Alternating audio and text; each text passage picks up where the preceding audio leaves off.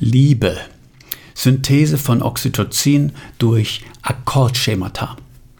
Die Benennung der Waffe in Liebe geht auf die makabren Vorstellungen der spieltheoretischen Intelligenz zurück.